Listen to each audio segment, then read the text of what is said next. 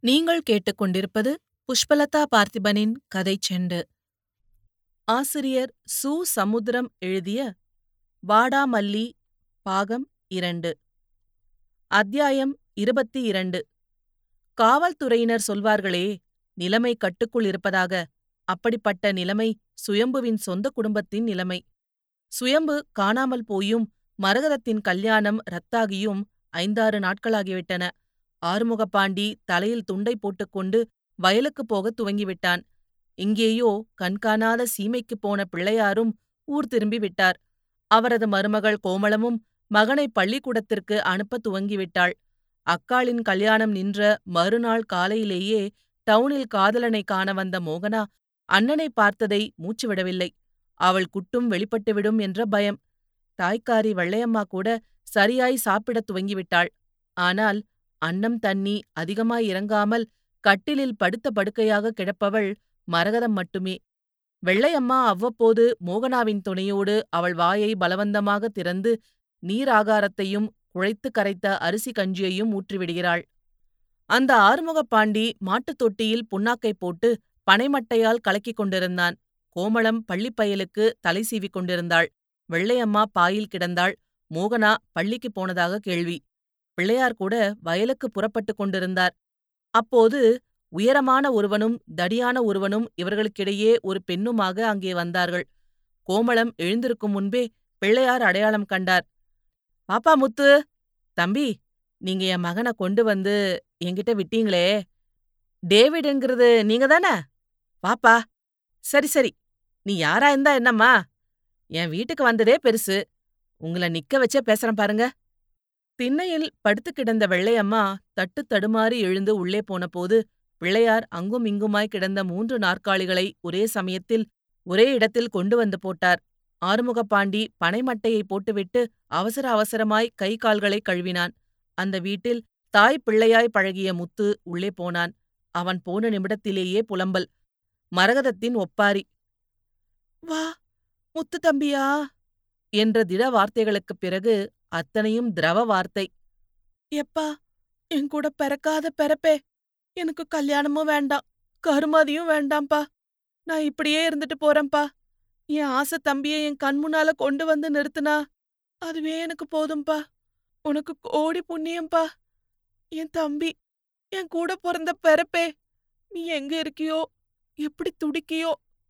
இந்த பாவியே உன்னை விரட்டிட்டேனடா. உயிரோட கொலை செய்துட்டேனடா. அழாதக்கா அழாத. அவனை உங்க கண்ணு முன்னால நான் கொண்டு வந்து நிறுத்துறேன்க்கா. நீ ஆறுதலுக்காக சொல்ற தம்பி. என் கூட பிறந்த பிறப்பே வரவே மாட்டான் வருவானா முத்து? வருவான்க்கா வருவான். ஊனுருக கத்திய மரகதம் மேற்கொண்டு கத்த முடியாதவள் போல் சன்னஞ்சன்னமாய் சத்தமடங்கி முனங்களாய் இழுத்து தன்னை முடித்துக் கொண்டவள் போல் கிடந்தாள். பிள்ளையார்தான் வெளியே இருந்தபடியே சத்தம் போட்டார். நாமும் என்ன சும்மாவா இருக்கோம்? தேடாத இடமே கிடையாது. பேப்பர்ல போடாத குறைதான். எந்த திசையில போனான்னு தெரிஞ்சாலாவது அந்த திசைய பார்த்து போகலாம். எங்க போயிட்டு வர மோகனா? உன் அண்ணம்மாருக்கும் அக்காளுக்கும் மோர் கொண்டு வா. முற்றத்தில் நின்ற மோகனா தன்னையே சுமக்க முடியாதபடி உள்ளே போனாள். அண்ணனுக்கு மலர் எழுதிய கடிதத்தை இவளும் இவள் அண்ணனை துரத்தியதை அவளும் மூச்சுவிடக்கூடாது என்று ஒரு ஏற்பாடு. ஆனால் இப்போது அண்ணன் போன திசையை சொல்லிவிடலாமா என்று ஒரு ஆவேசம். பாதி இரத்த பாசம் மீதி எந்த அண்ணனால் தன்னை வெறுத்தானோ அந்த அத்தான் இப்போது அண்ணனாகிவிட்டான். முறைக்கு அத்தை மகளான மலர்கொடியை சினிமாவுக்கு கூட்டிப் போய் இவளை தங்கையாக்கிவிட்டான். மலர்கொடி நீ உருப்பிடுவியாடி? எங்க அண்ணன் சேலை கட்டின ஜோக்கரு. உன்னை ஏமாத்துனதா நினைச்சு நான் கல்யாணம் பண்ணிக்க போறவன்கிட்டயே அவன் யாருன்னு சொல்லி என் காதல கலைச்சிட்டியே. உனக்கும் ஒருத்தி வருவாடி? மோகனா சிரத்தையோ சுரத்தையோ இல்லாமல் அந்த பெண்ணுக்கு மோரை கொடுத்தபோது மெல்லக்கூட சிரிக்கவில்லை. பிள்ளையார் கேட்டார் பாப்பா யாரு? அவ்வளவுதான். அந்த பெண் தலையே வெடிப்பது போல் ஏங்கினாள். பிறகு அழுவது நாகரிகமில்லை என்பது போல் மெல்ல எழுந்து அங்கும் இங்குமாய் நடமாடினாள். மீண்டும் உட்கார்ந்து அழுகை குரலோடு பேசினாள். நான் தான் உங்க மகன் யூனிவர்சிட்டிய விட்டு விலக்கப்படுறதுக்கு காரணமான பாவி. ஆத்திரத்துல அவரை அடிச்சது மட்டுமில்லாம புகார் கொடுத்து சில அயோக்கிய பயல்களுக்கு கையாலாகிட்டேன். டேவிடு உங்க பையனோட நிலைமைய சொன்னதும் என்னால தாங்க முடியல. உங்க கால்ல பிள்ளையார் ஓடிப் போய் நின்று கொண்டு அவள் முதுகை தட்டிக் கொடுத்தார். அழாதம்மா நீ காரணமா இல்லாட்டாலும் வேற யாராவது காரணமா ஆயிருப்பாங்க. அப்படியே இல்லாட்டாலும் அவனால அங்க நீட்டிச்சிருக்க முடியாது. நீ வந்ததுல ஒரு சந்தோஷம். நீ அழுகிறதுல கூட ஒரு ஆனந்தம். ஏன்னா நீங்க வாரது வரைக்கும் நாங்க அனாத மாதிரியே தவிச்சோம். எம்மா கோமளம் சட்டு புட்டுன்னு சோறு பொங்குமா? டேவிட் கோமளத்தை பார்த்து கையாட்டி விட்டு பிள்ளையாரை நோக்கி பேசினான். வேண்டாங்கய்யா காஃபி கொடுங்க போதும். வழியில கொஞ்சம் வேலை இருக்கு. கல்யாணத்துக்கு வந்த மூர்த்தி என்கிட்ட நடந்தத சொன்னாரு. சொந்த அக்கா கல்யாணமே நின்னது மாதிரி அழுதாரு. உங்க பையன் சுயம்பு எனக்கு சில லெட்டர்களை எழுதியிருந்தாரு. அவரு நட உட பாவனை எல்லாவற்றையும் கணக்குல வச்சு பார்த்தப்போ உங்க மகனால் சேலை கட்டாம இருக்க முடியாதுங்கிறதும் அவருக்கு எந்த பொண்ணோடையும் கல்யாண காட்சி இருக்க முடியாது என்பதும் புரிஞ்சுது. அவர் தானா செய்யல. உடம்போட உள்ளுறுப்புகள் அப்படி செய்ய வைக்குதுங்க. ஆறுமுகப்பாண்டி துண்டால் கையை துடைத்தபடியே அங்கே வந்தான். இன்னொரு நாற்காலியில் உட்கார்ந்தபடியே அப்போ இவனை குணப்படுத்தவே முடியாதா தம்பி? இது பரம்பர குணமோ? என்று கேட்டான். அவனுக்கும் ஒரு வேகம் தம்பிக்கு வந்தது தனக்கும் வந்துவிட்டதாக அவள் கூசாமல் சொன்னது ஒருவேளை உண்மையாக இருக்குமோ என்ற எண்ணம். ஆமாம் என்று சொல்லிவிடக் கூடாதே என்று ஒரு நடுக்கம். ஆகையால் அவள் மேற்கொண்டு பேசாமல் இருந்தபோது டேவிட் சுற்றுமுற்றும் பார்த்தபடியே கேட்டான். பிரமிளா நீ கொஞ்சம் உள்ள போய் அக்காவுக்கு ஆறுதல் சொல்லுங்க. நாங்க வெளியில போய் பேசுறோம். தகப்பனும் மகனும் முத்துவும் டேவிடும் ஒரு சேர நடந்தார்கள். வேப்ப மரத்தடிக்கு வந்தார்கள். அவர்களை எங்கே உட்கார வைப்பது என்ற பிரச்சனை பிள்ளையாருக்கு. ஆனால் டேவிடோ வேப்பமர வேரில் போய் உட்கார்ந்து கொண்டதை பார்த்தவர் அவனுக்கு முன்னால் துண்டை விரித்து தரையில் உட்கார்ந்தார். ஆறுமுகப்பாண்டி தன் தோளில் கிடந்த துண்டை எடுத்து வைக்கோலோடு சேர்த்து முத்துவுக்கு போட்டான். பிறகு தானும் தரையில் சம்மணம் போட்டு உட்கார்ந்தான். டேவிட் அவர்களுக்கு விளக்கினான். பிரபஞ்சம் ஒரு கடல் என்றால் இந்த பூமிய நெசமாகவே ஒரு துளி என்று சொல்லலாம். ஆனாலும் தனித்துளி. இதுல பல அதிசயங்கள். இருபத்தாறு லட்சம் வகை உயிரினங்கள். இவை ஒன்றை ஒன்று சார்ந்திருக்க வேண்டிய சந்தர்ப்பங்கள் சங்கடங்கள். பொதுவா இருபத்தாறு லட்சம் உயிரினத்துக்கும் இருபது வகை புரோட்டீனோ அதிலுள்ள அறுபத்தி நாலு வகை சத்துக்களுமே ஆதாரம். அத்தனை சீவராசிகளும் ஜெனட்டிகோட் கோட் அதாவது பிறப்பியல் முறைப்படியே இயங்குகின்றன. அத்தனை சீவராசிக்கும் நாலெழுத்து எனப்படும் ஒரு உயிரின கோட்பாடே ஆதாரம். சரி நுட்பமான விஷயம் வேண்டாம். நீங்க சுயம்பு பிரச்சனையை தெரிஞ்சுக்கணும் எங்கிறதுக்காகவும் உங்களுக்கும் ஒரு தெளிவு வரணுங்கிறதுக்காகவும் நான் பேசுறேன். நீங்க விழிக்கிறத பார்த்தா உங்களுக்கு புரியல. எதுக்கும் வைக்க? இந்த ஜீவராசிகள் சுற்றுப்புற சூழலில் உள்ள கார்பன் ஹைட்ரஜன் நைட்ரஜன் ஆக்சிஜன் ஆகியவற்றை உட்கொண்டே பிழைக்கின்றன. ஆனா இயற்கை எந்த சீவராசியையும் ஒரு குறிப்பிட்ட எல்லைக்கு மேல் வளர்த்து தனது கார்பன் போன்ற சக்திகளை இழக்க தயாராக இல்ல. அது மட்டும் இல்லாம இயற்கை ஒரு உயிரை மட்டுமில்ல ஒரு உயிரின வகையையும் அழிக்க பாக்குது. இப்படி பல வகை உயிரினங்கள் அழிந்து போயும் உள்ளன. இந்த நிலைமை ஏற்படாதிருக்க உயிரினங்களும் இயற்கைய ஒரு வகையில ஏமாற்றுகின்றன. எவ்வளவு சீக்கிரம் இனவிருத்தி செய்யணுமோ அவ்வளவு சீக்கிரம் இனவிருத்தி செய்துவிட்டு மரணமடைகின்றன. மனிதன் இறந்தாலும் மானுடம் நிற்பது இப்படிதான். இயற்கையும் ஒரு வகையில் முயற்சி திருவனையாக்கும் காரியங்களுக்கு உடன்படுகிறது. ஒரு பூச்சி ஒரு பூவில் முட்டையிட்டுவிட்டு அந்த முட்டையின் பாதுகாப்புக்காக இன்னொரு பூவையும் இழுத்து மூடி மகரந்த சேர்க்கையும் ஏற்படுத்துகிறது. அந்த முட்டையின் முதிர்ச்சியும் பூ பழமாவதும் ஒரே காலகட்டத்துல நிகழ்கின்றன. பூச்சிகளுக்கு இன்ன பூக்களில்தான் முட்டையிட வேண்டும் என்பது தெரிகிறது. பூக்களுக்கும் இன்ன பூச்சிதான் வரவேண்டும் என்றும் புரிகிறது. அதனால்தான் எல்லா மலர்களும் ஒரே சமயத்தில் மலர்வதில்லை. எல்லா பூச்சிகளும் ஒரே சமயத்தில் பறப்பதில்லை. இத்தகைய இனவிருத்தி உத்திகள் மனிதனுக்கும் பொருந்தும். மற்ற சீவராசிகளைப் போல் குறிப்பிட்ட பருவத்தில் மட்டும் இனச்சேர்க்கை செய்பவன் அல்ல மனிதன். இவனுக்கு எக்காலமும் சம்மதமே. ஆகையால் இந்த மானுட சேர்க்கையால் ஏற்படும் இனவிருத்தி பெருக்கத்தை இயற்கை ஒரு கட்டுக்குள் வைக்க விரும்புகிறது. இதற்காக பிறந்தவர்கள் அலிகள். ஆணின் விந்து துகள்களில் உள்ள கோடிக்கணக்கான உயிர்ப்புகளில் ஒன்று பெண் தன்மை உள்ளதாகவும் இன்னொன்று ஆண் தன்மை உள்ளதாகவும் இருக்கும். பெண்ணின் கருப்பை முட்டையோ பெண் தன்மை உள்ளது. இதில் ஆணின் ஆண் தன்மை உள்ள உயிர்த்திரள் சேர்ந்தால் குழந்தை ஆணாகிறது பெண் தன்மை சேர்ந்தால் பெண்ணாகிறது இதை எக்ஸ் எக்ஸ் எக்ஸ் ஒய் என்று சொல்வார்கள் தேனீக்களில் ராணி ஈ கருத்தரிப்பதற்காக வேலைக்கார ஈக்கள் ஒரு காரியம் செய்கின்றன. பருவத்தாகத்தால் பறந்து போகும் பெண் ஈ பின்னாலேயே ஆண் தேனீக்கள் துரத்துகின்றன. இனச்சேர்க்கை ஏற்பட்டதும் கூட்டுக்குத் திரும்பும் ராணி ஈ முட்டைகளிடும். இவற்றில் வெளிப்படும் ஆண் ஈக்களை அப்படியே விட்டுவிடும். ஆனால் பெண் ஈக்கள் பிறந்தால் அவற்றில் ஒன்றையோ இரண்டையோ போஷாக்குடன் வளர்த்து மற்ற பெண் ஈக்களை போஷாக்கில்லாமல் காயடிக்கும். போட்டிக்கு அவை வந்துவிடக் கூடாதே என்கிற பயம். இப்படி போஷாக்கு குறைந்த அலி ஈக்கள்தான் வேலைக்கார ஈக்கள். இதனால் மனித சமுதாயத்திலும் ஏதோ ஒரு சமச்சீர் நிலையை பராமரிப்பதற்கு அலிகள் உருவாகிறார்கள். இவர்களுக்கு எப்படி இந்த அலித்தன்மை வருகிறது என்பது இன்னும் சரியாக கண்டுபிடிக்கப்படவில்லை. ஆனால் தேனீ இனம் வாழ காரணமான வேலைக்கார ஈக்கள் போல் இவர்களும் மானுடம் வாழ பிறப்பிக்கப்படுகிறார்கள். ஆனாலும் அலித்தன்மைக்கு குரோமோசோன்களில் ஏற்படும் திரிபுகளோ ஹார்மோன் சுரப்பிகளின் கோளாறோ துல்லியமாய் தெரியவில்லை. மானுடத்தின் இந்த மூன்றாவது பிரதியான அலியை கிண்டல் செய்வதும் கேலி செய்வதும் காட்டுமிராண்டித்தனம். நமக்கு சாப்பிடுவது எப்படி இயற்கையோ அப்படி அவர்களுக்கு பெண்ணாகவோ அல்லது ஆணாகவோ பெண் உடம்பில் ஆணும் ஆண் உடம்பில் பெண்ணும் இருப்பது இயற்கை. இதனால் இவர்கள் வீரத்திலோ விவேகத்திலோ குறைந்தவர்களல்ல.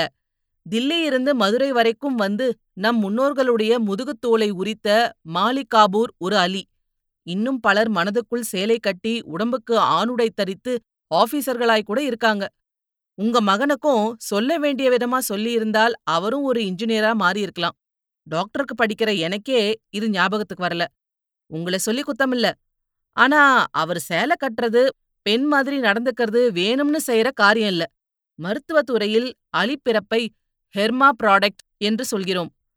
பிள்ளையார் பெருமூச்சு விட்டார். முத்துவுக்கு முழுசும் புரிந்தது. ஆறுமுகப்பாண்டிக்கு அரைகுறையாக புரிந்தது. பிள்ளையார் பெருமூச்சை முடித்துக்கொண்டே கேட்டார். அப்போ என் மகன் சுயம்புவ திருத்தவே முடியாதா? திருந்த வேண்டியது நாமதான். ஆறுமுகப்பாண்டி மனதிற்குள் மனைவி அழுத்திய சுமையை கண்களை அவை கலக்கும்படி வைத்துக்கொண்டு ஒரு சந்தேகம் கேட்டான். டாக்டர் தம்பி, இது பரம்பரை நோயா? தம்பிக்கு வந்தது அண்ணனுக்கு வருமோ? கிடையவே கிடையாது. அலிகளுக்கு குழந்தை பிறக்கிற தன்மையே கிடையாது. இது முளைக்கும் போதே சாவியா போகிற வித நெல்லு மாதிரி. குஞ்சு இல்லாத கூமுட்ட மாதிரி. ஆறுமுகப்பாண்டி சிறிது நிம்மதி பெருமூச்சு விட்டபோது முத்து கேட்டான். அப்போ ஆம்பள பொம்பளையா மாறுறது பழனி அம்மா பழனி அப்பனா மாறுனது எப்படி? அலித்தன்மை வேற பாலின மாற்றம் வேறு. அலி அலிதான். குழந்தை பெறவும் முடியாது தரவும் முடியாது. திடீரென்று பெண்ணாய் மாறுகிறவர்களை அலின்னு தப்பா நினைக்கும். பொதுவா மானிடத்த ஆண் பெண் என்று பார்ப்பதே தப்பு. ஆண் தன்மை அதிகம் உள்ளவங்க பெண் தன்மை அதிகம் உள்ளவங்க என்றே பார்க்கணும். ஒவ்வொரு ஆண்கிட்டயும் பெண் தன்மை உண்டு. ஒவ்வொரு பெண்கிட்டயும் ஆண் தன்மை உண்டு. முழு ஆண் முழு பெண்ணுன்னு கோடு கிழிக்க முடியாது.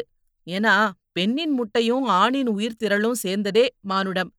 ஆண் தன்மை ஒரு கட்டத்துல அதிகரிக்கும்போது அதுக்கு உட்படுற பெண் ஆணாகவும் பெண் தன்மை முற்றும்போது ஆண் பெண்ணாகவும் மாறலாம்.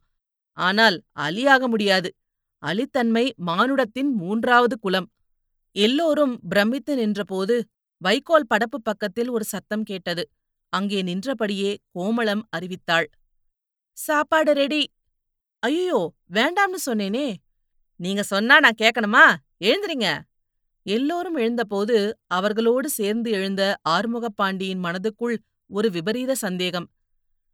தம்பி சேலை கட்டிய நாளிலிருந்து தன்னையும் ஒரு பேடியாகவே நினைக்கும் இந்த கோமளம் டேவிட் கிட்ட பேசும்போது எப்படி குழைகிறாள்? ஆரம்பத்துல என்கிட்ட குழஞ்சாலே அதே மாதிரி. எதையாவது கிண்டலா சொல்லிட்டு முகத்தை எங்கேயோ திருப்பி வைத்துக்கொண்டு அங்கிருந்தே காக்கா பார்வையாய் பார்க்கும் நளினம். நளினமாவது மண்ணாங்கட்டியாவது வேசித்தனம். ஆறுமுகப்பாண்டி அவர்களோடு சேர்ந்து சாப்பிடவில்லை. அந்த நிலைமையிலும் கோமளம் நல்ல சாப்பாடாகவே போட்டாள். நன்றாகவே சிரித்துப் பேசினாள். எல்லோரும் மீண்டும் நாற்காலியில் உட்கார்ந்தார்கள். பிரமிளா டேவிடிடம் ஏதோ சொல்ல அவன் மரகதம் படுத்துக் கிடந்த அறைக்கு போனான். சிறிது நேரத்தில் வெளியே வந்தவன் பேண்ட் பைக்குள்ளிருந்த ஒரு நோட்டு புத்தகத்தில் எழுதியபடியே பேசினான். ஆறுமுக பாண்டியை தன் பக்கத்தில் வரவழைத்தபடியே சொன்னான். உங்க தங்க ரொம்ப வீக்கா இருக்காங்க. எங்கேயாவது மருத்துவமனையில சேர்த்து குளுக்கோஸ் சேர்த்துங்க கொஞ்சம் நடமாட முடிஞ்சதும் இந்த மருந்துகள கொடுங்க. உங்க சிஸ்டருக்கும் உடல் நல பாதிச்சத மாதிரி மனநிலையும் பாதிச்சிடப்படாது. இது தூக்க மாத்திரை. ஒவ்வொரு ராத்திரிக்கும் ஒரு மாத்திரையா ஏழு நாளைக்கு கொடுங்க. தெய்வ மாதிரி வந்தீங்க நான் தான் பேயாயிட்டேன் பிள்ளையார் பிரமிளாவின் முதுகை மீண்டும் தட்டி கொடுத்தார். முத்து உள்ளே போனான். இப்போது மீண்டும் மரகதத்தின் ஒப்பாரி. அவளின் குரல் அடங்கியதும் முத்து கண்களை துடைத்துக் கொண்டு வெளியே வந்தான். பிள்ளையார் மகனுக்கு ஆணையிட்டார். எடா பெரியவன் இன்னைக்கு பஸ்ல நெரிசலா இருக்கும். சேர்மன் கோயில் விசேஷம் பாரு. பஸ்ல இடம் பிடிச்சு ஏத்திட்டு வா. நான் வயலுக்கு போறேன். நான் உங்கள மறக்கவே மாட்டேன். பிரமிளா உன்னோட பெருந்தன்மை. பிள்ளையாரால் பேச முடியவில்லை. ஓடிவிட்டார். அவர்களை வழியனுப்ப டவுன் வரைக்கும் போக வேண்டியிருந்ததால் ஆறுமுகப்பாண்டி வீட்டுக்குள் போனான். அவனுக்கு சட்டையை நீட்டியபடியே கோமளம் கேட்டாள். சுயம்புவோட நிலைமை பற்றி ரகசியமா பேசுனது மாதிரி இருந்ததே. டாக்டர் என்ன சொல்றாரு? ஆறுமுகப்பாண்டி அவள் நீட்டிய சட்டையை வாங்காமல் வேறு சட்டையை போட்டுக்கொண்டு வெடித்தான். அன்றைக்கு கேட்டப்பாரு நானும் சுயம்புவுக்கு அக்கால ஆகிட்டு வாரேன்னு. அது நெசந்தானா. நானும் பொம்பளையா ஆகிட்டே இருக்கேனா. உனக்கு எந்த சுகமும் தர முடியாதாம் உன்னை பொறுத்த அளவுல நான் பேடிதான். ஐயோ கடவுளே நீங்களும் ஏதாவது மருந்து சாப்பிடலாமேன்னு சொல்ல வந்தேன். டேவிடு உங்களுக்கு மருந்து சாப்பிடணும்னு சொன்னாரான்னு கேட்க வந்தேன். உனக்கு எல்லாருமே அவன் இவன் இந்த டாக்டர் பையன் மட்டும் எப்படி அவரு?